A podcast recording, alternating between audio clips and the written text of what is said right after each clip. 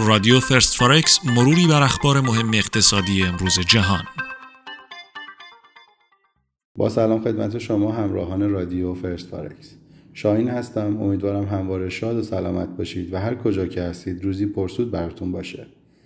امروز سه‌شنبه 19 می 2020 همراه شما هستیم با گزارش تحلیلی بازار فارکس و بورس سهام آسیا و اروپا. جریانات ریسک‌پذیری بازارهای سهام جهانی ادامه داره. دیشب شاخص‌های داو جونز و S&P 500 به ترتیب 3.85 و 3.15% رشد داشتند. خبرهایی از آزمایش موفق واکسن کرونا منتشر شده است، به خصوص که اخیراً فدرال رزرو آمریکا هشدار داده بود که اگر واکسنی برای کرونا پیدا نشود، دوره بهبود اقتصادی طولانی خواهد شد. حال با انتشار خبر آزمایش موفق واکسن کرونا، همه نسبت به بهبود سریع فعالیت‌های اقتصادی امیدوار شدند. رشد قیمت نفت خام هم ادامه داره. قیمت نفت خام سبک به بالای $32 رسیده. تقاضا برای اوراق خزانه‌داری آمریکا هم به حدی پایین اومده که نرخ بازدهی اوراق به بالاترین سطح در 5 هفته گذشته رسیده. در آسیا شاخص‌های سهام منطقه‌ای بیش از 1% رشد کردند. با این حال شاخص‌های آتی سهام آمریکا عملکرد ضعیفی دارند. ظاهراً نستا قوانین سفت و سختی را برای عرضه اولیه سهام وضع کرده که به ضرر شرکت‌های چینی شده. این در حالی است که دیشب بازارهای سهام آمریکا رشد قوی را تجربه کردند.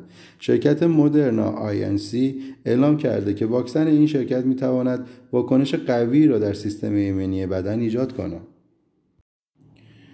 رالی سعودی و قوی که در دارایی ریسکی و پربازده به راه افتاده، بیشتر به خاطر کاهش محدودیت‌های کرونایی و بازگشت مردم به سر کار است. از دید تحلیل فاندامنتال، برخی از تحلیلگران نسبت به ادامه رالی سعودی بازارهای سهام شک دارند. از نظر آنها هنوز شرکت‌های سهامی با جبران خسارت‌ها فاصله زیادی دارند و شاخص‌های اقتصادی هم به این زودی‌ها بهبود نخواهد یافت. همچنین تنش‌های تجاری آمریکا و چین هم هر روز بیشتر و بیشتر میشه.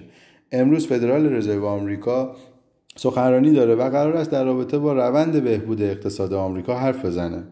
انتظار میره که پاول بر لزوم حمایت‌های مالی دولت تأکید کنه. و اما شاخص‌های سهام اروپا هم به رالی سعودی بازارهای سهام جهانی پیوستند. امیدواری‌ها به رشد سریع فعالیت‌های اقتصادی و نتیجه مثبت آزمایش واکسن کرونا از دارایی‌های ریسکی حمایت کردند. قیمت نفت خام هم برای 4مین روز متوالی رشد کرده. با این وجود به نظر می‌رسد که جریانات ریسک‌پذیری در بازارهای اروپا تضعیف شده است. شاخص‌های سهام اروپا رشدهای اولیه امروز را از دست دادند و شاخص‌های آتی سهام آمریکا هم از اوج قیمتی امروز پایین آمدند. حمایت آلمان و فرانسه از بسته 546 میلیارد دلاری باعث تقویت خوشبینی‌ها به آینده شده است. جریانات ریسک‌پذیری دیروز به حدی قوی بود که قیمت اونس طلای جهانی را به زیر قیمت مقاومت کلیدی $1750 بازگردانده است. در کل رشد شاخص‌های سهام جهانی خیلی سریع بوده. در آسیا اکثر شاخص‌های سهام منطقه‌ای با رشد 2% به کار خود پایان دادند.